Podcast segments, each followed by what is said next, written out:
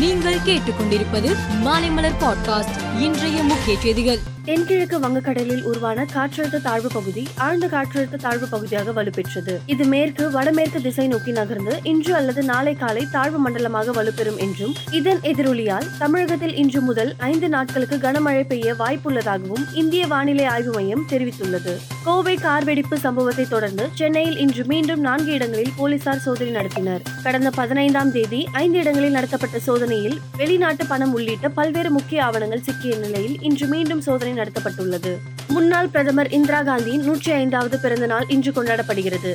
இதையொட்டி டெல்லியில் உள்ள அவரது நினைவிடத்திற்கு நேரில் சென்ற காங்கிரஸ் கட்சியின் முன்னாள் தலைவர் சோனியா காந்தி காங்கிரஸ் தலைவர் மல்லிகா அர்ஜுன் கார்கே மற்றும் மூத்த தலைவர்கள் பங்கேற்று மலர் தூவி மரியாதை செலுத்தினர். பெங்களூரு தொழில்நுட்ப மாநாடு நிறைவு விழா நேற்று அரண்மனை மைதானத்தில் நடைபெற்றது. இதில் முதல் மந்திரி பசவராஜ் பொம்மை கலந்து கொண்டு நிறைவுரையாற்றினார். அப்பொழுது அவர் தொழில்நுட்ப மாநாட்டை அனைவரும் ஒன்று சேர்ந்து பாடுபட்டு வெற்றிகரமானதாக ஆக்கியுள்ளோம். தொழில்நுட்பத்துடன் சிந்தனைகள் சேர்த்துள்ளன. பெங்களூரு என்றால் தங்கமான நகரம்.